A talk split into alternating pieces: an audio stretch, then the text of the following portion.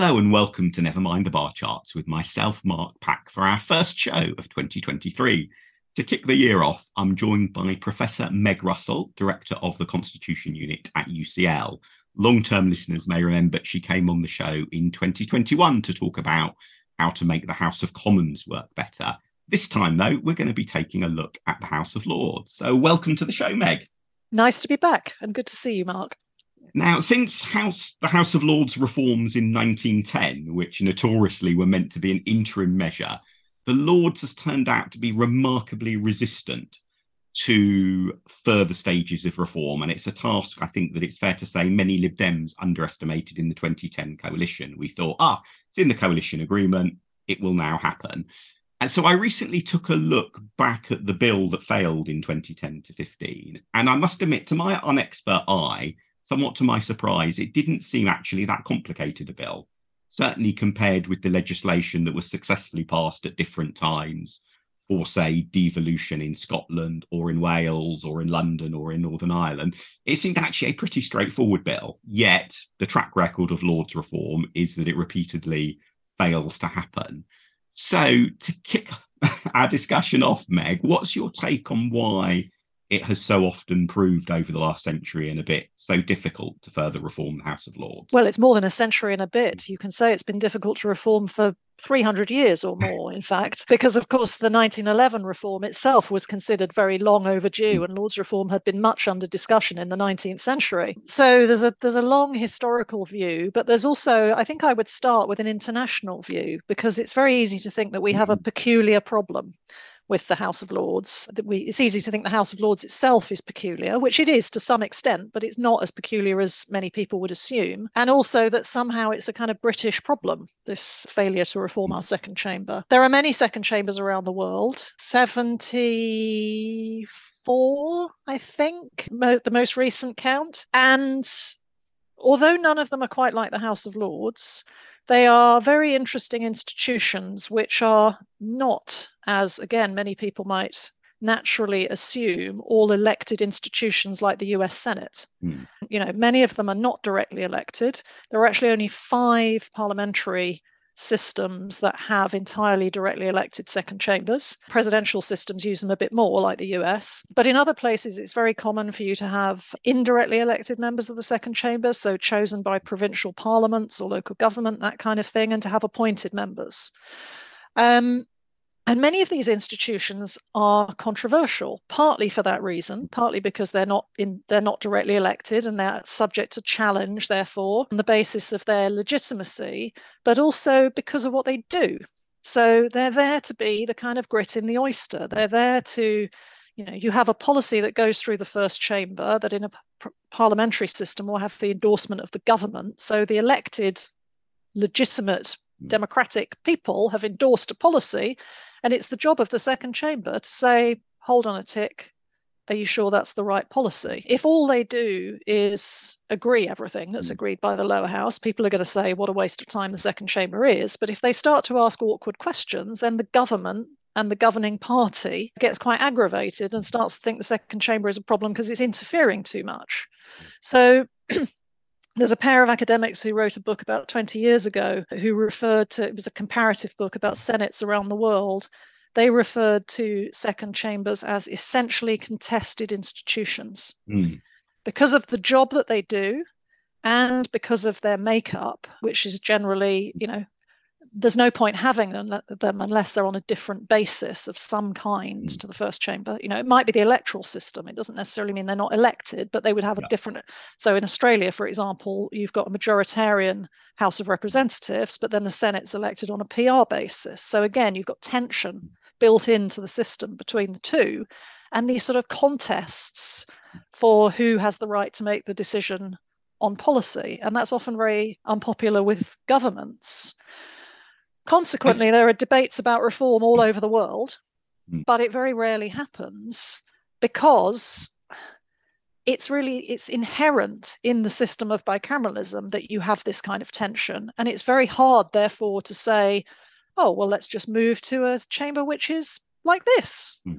you know let's increase the powers reduce the powers make it more democratically legitimate or less democratically legitimate, sort of almost any direction you try and move on the chessboard, you approach a different kind of set of problems. And consequently, that lots of countries are stuck in these reform discussions on an almost hmm. perpetual basis. But I would have to say, second chambers are a good thing. I think and that's really interesting. The idea that the nature and structure of a second chamber is almost inevitably going to be controversial unless it's a complete waste of time, in which case it should also be controversial. It's also reason. controversial. Yeah, look to I, Italy, I, where you have two chambers which are almost identical, and people talk about what's the point of having yeah. two chambers. Yeah. But I do wonder if there is something different about the problems of reforming the Lords in the UK, in that, I mean, the Lords does seem to have two quite unusual, I say this with slight caution because you might be about to reel off 38 countries that, may, that, that also have this. But it seems the law seems to have two quite unusual properties that have resisted repeated attempts at reform. One is it's just huge. It's an you know it's it's very large. And the second is, I mean, we still have, albeit we have elections by STV for hereditary peers to have the vote in the Lords. It's a wonderfully weird and ironic, you know, combination of using using transferable voting to pick people from amongst a pool of hereditary peers. But we still have the hereditary principle in part determining who gets to be in the Lords. It, so it does feel like there is something that is not just that in Britain we've got the inevitable tension about the relative roles of the Lords and the Commons, but there is something about where we've really still not moved on from the taking your point, the 18th century or earlier roots of the Lords that we've in, in the way that the second chamber, I think, in a lot of, if not pretty much all other countries, is at least a 20th century designed institution. We've still got one that's that's got its roots way back before then. I'm going to question your question because where do you get the idea that hereditary peers are elected by STV? Well, so when now are you wrong or am I wrong on this? Because they're normally they're normally elected one at a time. Sorry, you're right. It's by transferable voting, so by by AV yes. rather than STV. Sorry, you're right. Yes. Yes. So the House of Lords does definitely retain elements mm. from its history. I mean, you know, one of the obvious ones is the bishops. I mean, the, both the bishops and the hereditary peers have sort of been there almost in eternity, really, since you know the very roots of our parliament. But at the same time, it has. I wouldn't underestimate the extent to which it has changed. Particularly, the 1958 reform was very transformatory. So the 1958 reform, that was the Life Peerages Act, mm. which allowed people, with the slight complication that we had had law lords appointed on a life basis since the late 19th century, but that was essentially the beginning of the, the life peers in 1958. Because before that, the only way you could be appointed to the place was as a hereditary peer, and you handed your title on to your children or your you know your descendants which is kind of an interesting bit of context about the lords actually that until 1958 to be appointed, you had to be appointed as a hereditary peer. So one of the people who sits in there is the grandson of Clement Attlee, for hmm. example. Mm. So, you know, when we say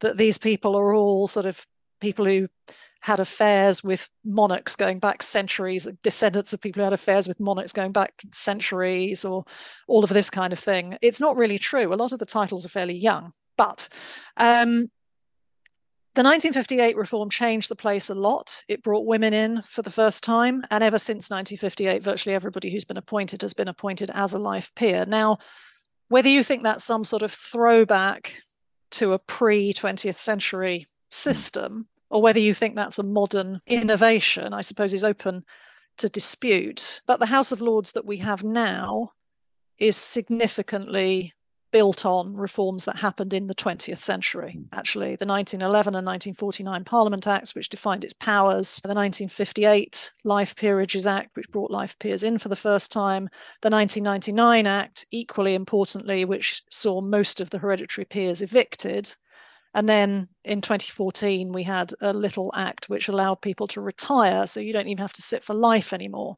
Add all that up, mm. and it's quite a lot of change. I admit it's not necessarily the chamber that you would sit down and design if you were designing something from scratch now. But to say that it's sort of set in aspic, I think is quite wrong, actually. And I guess the other thing to extend that point a little bit is that the Lords itself has been moderately responsive to the idea of at least incremental reform. So things like the idea that peers can is has had widespread support in the Lords, whilst the plans for more significant reform have pretty much all fallen foul of backbench rebellions by MPs in the House of Commons, that it's actually backbenchers in the Commons who have provu- turned out to be the biggest obstacles for Lords reform rather than the Lords itself, which which is not what you would expect necessarily. You would normally think that the people who are most resistant to a body being reformed or abolished are members of the body itself. So why do why is it does it so trigger backbench MP opposition the idea of Lords reform? Do you think? I think there's a constant fear among members of the House of Commons that if you change the Lords, it's going to challenge their status and their role. And also, you know, that sounds rather self serving. But also, I think there's a great deal of concern among members of the Commons that you're going to get into some sort of gridlock situation where decision making becomes too difficult. We've seen, I mean, you're quite right what you say about Pease being the primary block. And you can see that all the way back, if not earlier, you can certainly see it all the way back to the 1960s when Harold Wilson attempted a reform, which got totally bogged down at its committee stage in the House of Commons. And the bill never got any further and, and never made it to the Lords. And certainly there were endless arguments, um, particularly under the Blair governments, to an extent under Gordon Brown, and then, of course, the rather catastrophic attempts by the coalition, which you've already referred to, where again a bill was introduced, but it never got beyond beyond beyond its second reading. If and I, I can pick up on your word catastrophic there, because I, I suspect a fair number of listeners will wince slightly at the use of the word catastrophic. But I have to say, I, I remember talking to one of your colleagues in must have been 2010, 2011, and they were absolutely right, and I was wrong about how difficult getting Lords reform would be. So possibly, although I still wince slightly at your choice of the word catastrophic, it's a very fair choice choice of well, word. Perhaps. That's interesting that it was one of my colleagues and not me. I, w- I wonder who that was because I had a very similar conversation back at that time, just after the 2010 election. I actually spoke to Nick Clegg, who mm. had hmm. the personal responsibility for this policy as deputy prime minister, and I tried to warn him how difficult it would be, and he just didn't accept. I mean, he he thought that he kept saying to me repeatedly, "It's in the coalition agreement. Conservative MPs have to vote for it," and I was saying, "Well, look, I, I'm not convinced that they will." Because if you look back to Blair's time, you know, the Blair governments had an enormous majority. There were repeated attempts to get agreement on Lords reform, but the parliamentary party was completely split. And there were people who were very much opposed to the introduction of elections for the House of Lords because, as I've said, they worry about their own status. They worry about there being, for example, competition on the ground over constituency work, having other people on their patch, perhaps from other parties who are you know going to be hmm. there's going to be local friction but i think in a much more sort of principled way they genuinely also worry that if you can have an opposition controlled second chamber which has an electoral mandate, then it may make it very impos- very difficult for governments to act. So there are all sorts of factors which put MPs off. And as I say, you know, drawing on the intellect on the international experience it's very difficult to it's very difficult to design a complementary chamber mm. because we all think that I mean, obviously there are arguments about there are arguments about electoral systems, but we basically all think that the way we do the House of Commons is kind of what you need to do to have a first chamber. You everybody should have a vote, etc. Of course, you know those are those are totally uncontroversial views, but when it comes to the second chamber, it's not actually quite so obvious because you don't want to make the first chamber unable to operate mm. and people people worry about that. You're also quite right to say that there have been lots of initiatives coming from the lords. So the 2014 bill that i referred to was mm. actually a, a private members bill in the lords to introduce mm. retirement. I know that people in the lords were very keen on the 1958 Act, or people, defenders of the Lords, are very keen on the 1958 Act in order to kind of reinvigorate the place because it was rather dying on its feet. Mm. And now, for example, we've had for years and years now the former Labour Chief Whip, Lord Grocott, Bruce Grocott, trying to get a bill through to end the hereditary peer by election so that the hereditary, hereditary peers would sort of gradually die out one by hmm. one until there were none left. And that that gets blocked that to be fair, that is getting blocked in the Lords, but it's because it's a private members bill and because procedurally in the Lords, it, it takes no more than a handful mm. Of opponents to block a bill to make sure that it doesn't happen. If the if the if the government picked that up, if there was actually a vote in the Lords, probably 90% of peers would be in favour of that reform because they know that it does the reputation of the place no good. And, and uh, you mentioned size as well, and there's people, yeah. there's many people in the House of Lords who are very, very keen to see something done about the size of the place. It is as big as it is because of uncontrolled prime ministerial hmm. patronage. Uh, there are some concerns about the quality of people who are being put in, at least from time to time, if not quite frequently, hmm. as well as the quantity of people who are being put in. And members of the House of Lords know that this harms hmm. their institution and its ability to do its job if it has a reputation for being too big and having inappropriate people in it. They would love to see something done about that. And it's actually the government that isn't acting. And the Prime Minister, this is I don't want to sound like too much of a defender of the House of Lords. The most, to my mind, disgraceful thing about the entire system is that the Prime Minister can put in however many people he or she likes with whatever party balance he or she likes. And I think that some prime ministers have actually worked out that if they put in an excessive number of people and they put people in who are of questionable quality, that will strengthen the executive against Parliament because it brings the House of Lords into disrepute. Yeah. Now, that's not actually a criticism of the Lords as such, because mm. the Lords want to get rid of that system. It's a criticism of prime ministers and the way they abuse their mm. patronage powers, and I think something needs to be done about that. Yeah. I, I wonder, though, if those patronage powers also are important in terms of understanding the failures of previous laws reformed in terms of their impact on leaders of the opposition. Because I think if you're a leader of the opposition, even though the number of peers and when you get to appoint them is in the hands of the prime minister, and as you said, pretty much a solo power the prime minister has, it is nonetheless a really important piece of patronage that the leader of the opposition has that they can appoint a select few to a place in parliament for life. And whilst I've known, whilst generally I'm willing to defend politicians as being more principled and less less dodgy and self-interested than public perception might might have, it does strike me that number of times a leader of the opposition has not, when push comes to shove, been that keen really on seeing Lord's reform. Whether just somewhere in the dark recesses of their soul, that little bit of self-interest is having more of an influence on them than perhaps it should do. Or am I being too cynical, do you think? It's an interesting take. I think I'm not sure if you're being too cynical, but I think you're pointing your cynicism at the wrong person, probably. Ah. No. I, I mean, I don't think that that power for leaders of the opposition is particularly worth getting excited about. I mean, we do.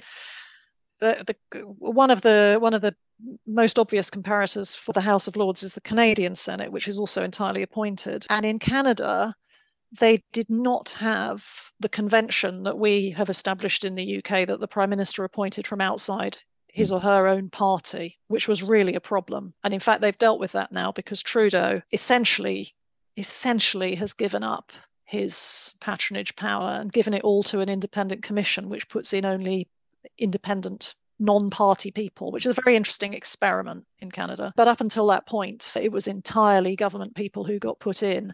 It's very good that we had a more kind of plural system where people from the opposition would also be appointed, but they tend to be greatly underappointed in comparison to the governing side, which is one of the reasons why the size of the chamber gets constantly pushed upwards because the prime minister will appoint, will will over appoint from his or her own party, which means that their party overtakes more and more the opposition, so that when the opposition takes over as the government, the opposition feels the need to overappoint from their side in order to counterbalance. And what that means is you've got this sort of ever upward trajectory where they're kind of competing with each other to to to equalize the seats.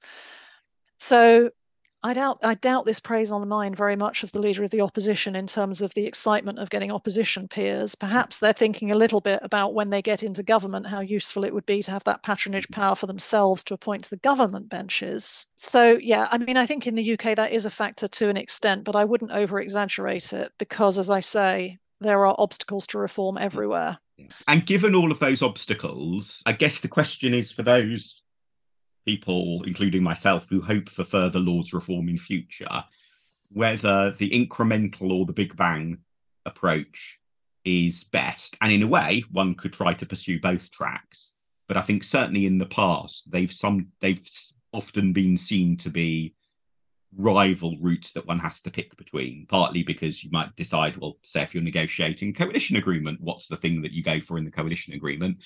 And partly, I think, because people who favour Big Bang reform have often feared that incremental reform that deals with one or two of the worst sort of elements of the existing system then actually make it harder to achieve Big Bang reform because you're just, you know, you're modifying just enough to, in that sense, keep the pressures of, of, of bigger reform at bay, perhaps. That said, clearly, if one looks over the last century, it's been incremental reform that has made some progress and big bang reform that has always failed so what what would your advice in that sense be to people hoping for further lords reform as to which route is best to, to pick or indeed maybe to avoid picking between them and try to pursue both yeah yeah this is an enormous frustration to me that the two are seen to be in opposition to each other. I don't think that's right. I think what you say is quite right that you can pursue the two at once potentially. I think you know the Labour government of 1997, which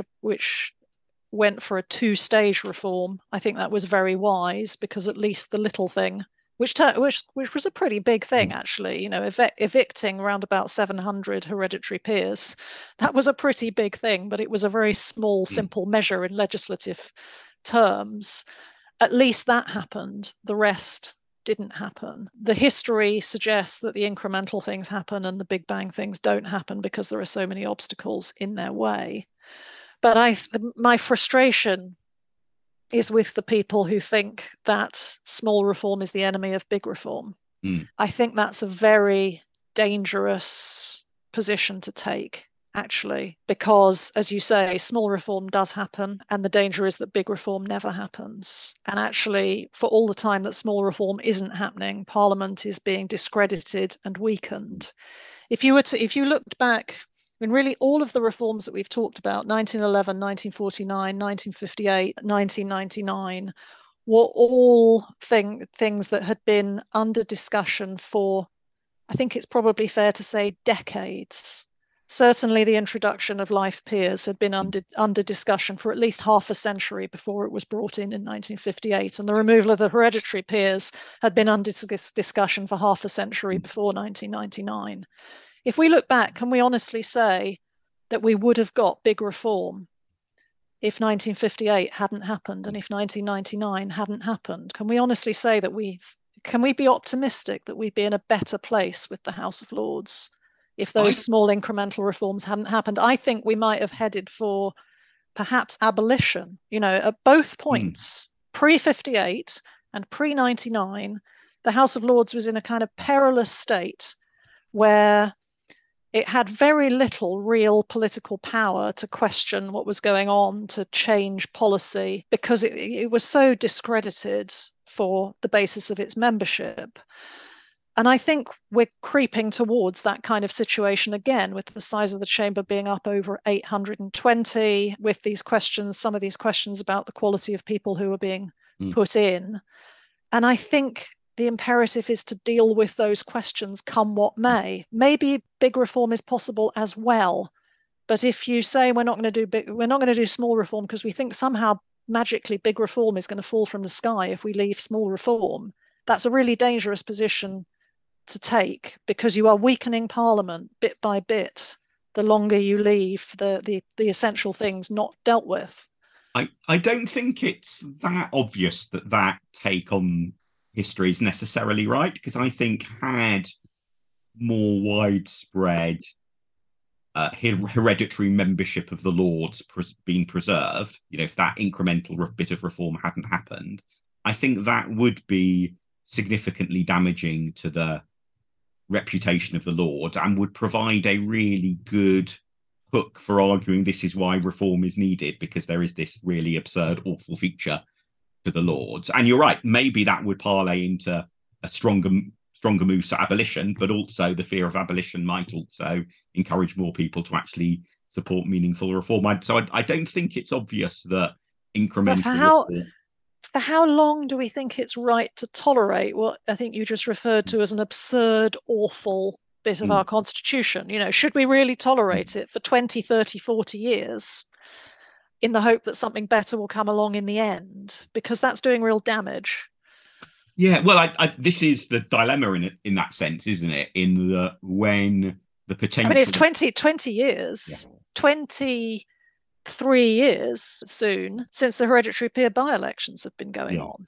You know, is it really a bad idea to get rid of them? Should we wait until people are so angry mm. that they're going to tear the entire thing up and replace it with an elected chamber? I think that could be quite a long time. Yeah. But Big Bang reform obviously has turned out to be a remarkably slow moving approach. Yeah. granted. But but isn't part of the reason why it's not gone away as an idea is that every time you think about it, it's well, it's just, you know, you can do it with one act that would, mm. could come into force as quickly as you, you know. So if if we're thinking about the politics of the next two or three years, it's possible to hope, and one doesn't have, you know, you might think this hope is misplaced, but it's not completely eccentric to think, well, if Labour is properly committed to Lord's reform, and if Labour does well at the next election, whether it has a majority or maybe or there's a hung parliament, you could imagine a new government in two years' time introducing Big Bang Lords reform. It takes a year to get through Parliament, maybe because it's a you know fairly contentious piece of legislation. But in three years' time, you've got a fully reformed Lords. I, I think in that sense, it's quite different from say issues like Britain's membership, you know, future relationship with the European Union, where definitely, I, you know, I think most people who want Britain to be back in the EU at some point would also agree that the at some point is going to be quite a few years away. And therefore, the argument for incremental steps of warmer relations with the EU in the interim is really powerful. With the Lords, though, Big Bang reform always feels like, well, it could just be around the corner. Now, I think you would rightly respond that it's always turned out not to be around the corner, so maybe a different approach is, is valid. But is isn't that the dilemma? Some people may have felt it's been around the corner for at least 150 years yeah and yeah. it hasn't been and mm. I, mean, I, I i watched an event a few weeks ago which was interesting at the institute for government and i should have looked up the name of the guy. You you'll probably be able to remind me who mm. he was. He was a he was a special advisor to Nick Clegg, I think, who was on the platform. He was talking very much about the coalition years and what had gone wrong. And I think this is a danger for Liberal Democrats to only look back to the coalition years, hmm. actually, mm. because clearly what happened, I, I, I, think I referred to it as catastrophic mm. before. I mean, I just mean it was a it was a very dramatic failure of a policy that so um, yeah, Nick Clegg's bill, which had started as a white paper, there was a joint committee which looked at it. It was then introduced as a bill to have an 80% elected, 20% appointed replacement for the House of Lords.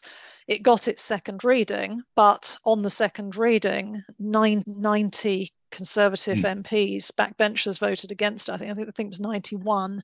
Labour supported the second reading, but then Labour wanted more time for the programme motion, so more time for the bill to be debated in detail. And it was quite clear that the Conservative rebels were going to vote with Labour on the programme motion, so it would have been voted down. So the whole thing just got dropped. And mm. poor Clegg had to do this press conference where he later had to admit that, that it was dead. They were never going to, yeah. they were never going to bring it back.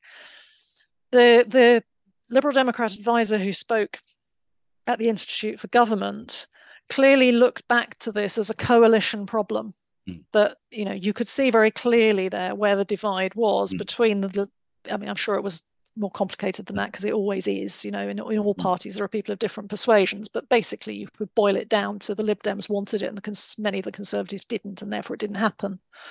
But you saw exactly the same pattern under Labour when Blair mm. had his huge majority. You know, the government side was split, mm. even though it was a single party government. And that's what happened under Wilson as well. So you're a serious optimist Mm. If you just, you know, if you put all your eggs in the basket of Labour is going to behave so differently now to what it did before.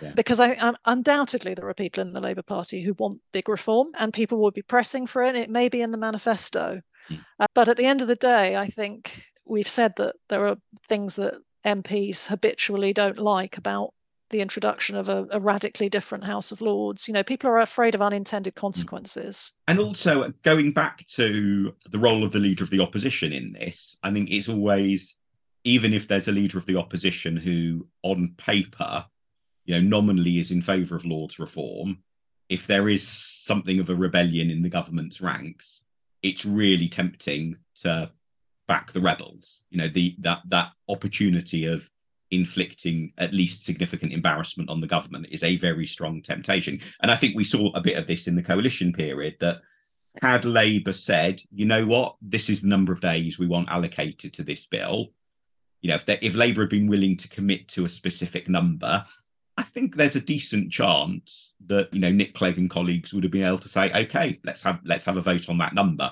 and a combination of Conservative ministers, Lib Dem MPs, and Labour MPs, you know, potentially could have set that number. But the temptation to give the coalition a kicking was you know was too big. And you know it's it's applied similarly i think to conservative leaders of the opposition on other issues in the past. If there's a really high profile issue it's asking an awful lot of a leader of the opposition to not go for the let's just kick the government option. It's got to be something that feels really an important point of principle in a way that lords reform feels you know doesn't quite doesn't quite bring out the you are totally you are totally right about that dynamic and let me give you two examples one of which enables me to plug my forthcoming book on um, on brexit which uh, doesn't really fit in this podcast but so the, the parliamentary battle for brexit which will be hmm. published mm. by oxford university press on the 23rd of march 2023 tells the story of what happened in parliament in the run up to the referendum and mostly what happened mm. after the referendum and obviously i think i hope that might be of interest to your listeners mm-hmm. and maybe maybe I, i'll come back and talk to you about it. But there's a and, story. And I'll include a link in the show notes to the pre-orders for that. So watch out in the show notes if you're listening. There's a sto- there's a story on the referendum bill in 2015 in that book where I don't know whether you will remember that the government tried to change the purdah, the usual purdah provisions oh, yeah. for a referendum,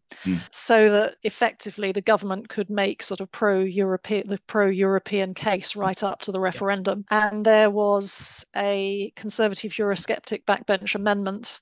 Um, I'm tempted to say it was led by Bernard Jenkin. Bernard Jenkin was closely involved as the chair of the Public Administration Constitutional Affairs Committee.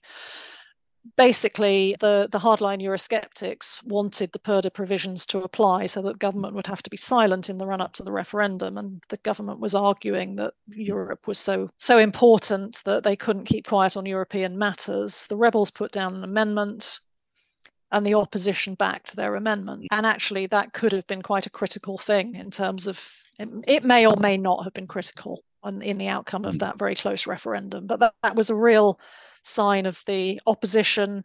You could say it was a principled position because the purdah provisions are there for a good reason to mm. ensure that referendums are fair. But I think what they did was they balanced up on the one hand the principle, and on the un, but on the other hand also the benefit of giving the government a bloody bloody nose, and they chose to give the government a bloody nose. And and if you're a party that split on an issue, as Labour was on Brexit, you can most easily unite around well regardless let's just oppose the government totally so you take me to my second example mm. which is again the clegg bill mm. where the remarkable thing about that reform hmm. was that Labour had gone through, Labour had been discussing all the way from 97 through to 2010 what to do about the House of Lords. There were five white papers, I think, under Labour. There were hmm. various sets of proposals. There was, a, again, a fairly catastrophic set of votes uh, back in 2003 where a whole range of options was put to the House of Commons, and famously every single one of them was hmm. rejected from it's fully elected like to fully appointed. The, it's almost like putting lots of options to the Commons for a series of votes isn't a good mechanism. they should, they should they, that they, during Brexit. They, they edged gradually from a position where they thought the replacement for the Lords should be largely appointed to one where they thought it should be largely elected. And in 2008, when Brown was leader, there was a white paper which said it should be 80% elected, 20% appointed. It should be large regional constituencies elected on PR, etc., etc., etc that's what went in the Clegg bill. Mm. It was almost identical. Mm. And yet, the Labour front bench was able to stand up and say there's all sorts of things. Yes, we're in favour of the principle, but there's all sorts of things in the detail that we don't like. But the detail was the same detail that had been in the Labour government's white paper. Mm. So, given the opportunity, people are much more comfortable with sort of backpedaling on Lords reform and not making progress. It's mm. very, very difficult to get a coalition, a majority together on it in the House of Commons. And the danger is that that is where we remain. Now, if you're an optimist, you'd like to think that the next time will be different. Mm. But I would say get yourself an insurance policy mm. and make sure that at least the little necessary things happen and you don't end up with nothing. So, what would be your what would be the potential shopping list? Not necessarily your shopping personal shopping list, but the potential shopping list you might recommend to others based on your expertise of incremental reforms. There is obviously the abolition of the by-elections for the hereditary peers, or indeed a, a step beyond that, then of actually removing the hereditary peers completely. What would be the other sort of incremental reforms you'd suggest should be on on people's lists to think about? Well, there's a fairly well established list, which again, you know, is in line with what mm. in the past has happened, that it is things that have been under discussion for a long time mm. that finally get the impetus, yeah. maybe through a new government or some sort of change of circumstances that enables them to go through. So yes, the hereditary peers is is one of the obvious ones, but cleaning up the appointments process. I mean, it really is you know, the, the, Gordon Brown proposals, which came out recently, describe the House of Lords as indefensible that's a very strong term, but I would use it with respect to some aspects of the House of Lords. And I think the degree of the Prime Minister's patronage powers is indefensible. Mm. In the 21st century, that you have a Prime Minister who can choose how many go in, what the balance is between them, and who can even potentially wreck the reputation of the place by deliberately appointing an inappropriate number of people, etc. That has to end. So there have been various, propo- and it's connected to the size of the mm. place. So there have been various sets of proposals for reining in that patronage. We need a maximum limit on the size of the House of Lords. It's been much under discussion in recent years in the Lords just to simply set a cap that says it can't be bigger than the House of Commons. So it can't be more than 650. You could be more you could be more ambitious than that. You could say 600 or 550 or, or 500. But at the absolute limit, it shouldn't be bigger than the House of Commons. That's 170 members fewer than it's got. So you can either work towards that gradually by doing what? So there was a the Lord Speaker's Committee on the Size of the House, which reported in 2017, suggested that you have a policy of two out, one in. So mm. basically, you can't make an appointment to the Lords until two people have left. And if you do that gradually, eventually the size works its way down. That's quite a slow process but that's the absolute minimum, I think. Or more ambitiously, you could do something like what was done in 1999, where you say, right, we're going to go down overnight to 650, and we're going to have elections inside each of the party groups to reduce the to reduce the size of the chamber down. That's a bit trickier. It would definitely need legislation, but that would enable the party groups to get rid of some of the people that they think are the least defensible members, which might not be a bad thing and would strengthen the place. But the House of Lords Appointments Commission needs to be given more power. So it should be overseeing the system of how many appointments are allowed. And there should also be a fair formula for sharing out seats between the parties to get away from this problem whereby the Prime Minister can overappoint from their own party. So there needs to be a fair sharing system. And I think that the House of Lords Appointments Commission, and that there's a lot of support for this, should also have more control of the quality of people who are going in. So when you appoint a new mm-hmm. crossbencher, those people are interviewed. They have to fill in a form, application form. References are taken up. They're interviewed. They're asked about their contribution to the place. Whereas party peers are just put in on the recommendation of their party leaders, and that there doesn't even have to be any sort of justification given for why they're the right type of people. So there should be a more transparent process for, you know, party leaders should probably be publishing lists of people with indications of what their qualifications are and why they're being put forward. And the, the, the, Appointments Commission should endorse that and should be able to push back if the types of people being put forward are not right. And how well do you think the House of Lords Appointments Commission would weather such the increased scrutiny and controversy that would come with such increased power? Because the thing that strikes me about it at the moment is I think even if you follow, most people who follow politics quite closely will know pretty much nothing about who is on the commission, why they're there, what their powers are, other than they occasionally pop up as being the good people in a story about the prime minister wanting to appoint somebody outrageous. Mm-hmm. And so in that sense, I think at the moment, the commission and its structure and how it's composed gets a relatively easy ride because they're, they're just the good guys that every now and again pop up in a story. But the more power they have, the more there's going to be controversial things that they are doing or not doing. And it is, I, I can see how it could end up being viewed as a very unaccountable sort of almost self-selecting clique. So do you think it would work as it's currently structured, or would you point towards possible reforms in how it's either comprised or held accountable for its work? I don't have major concerns about it the way that it is now. I think it's a fair point that you make that it would come under greater scrutiny if it had more power. Because yeah, they're not only the good guys; they're the powerless guys at the moment. Um, yeah, being virtuous and powerless is the perfect combination for being for being liked. But I think there's an important dynamic that we need to remember. I think, which applies in all in, mm. all sorts of walks of life, and it, it applies very much in Parliament. That having better scrutiny does not necessarily lead to more conflict. It can mm. just lead to better policy making.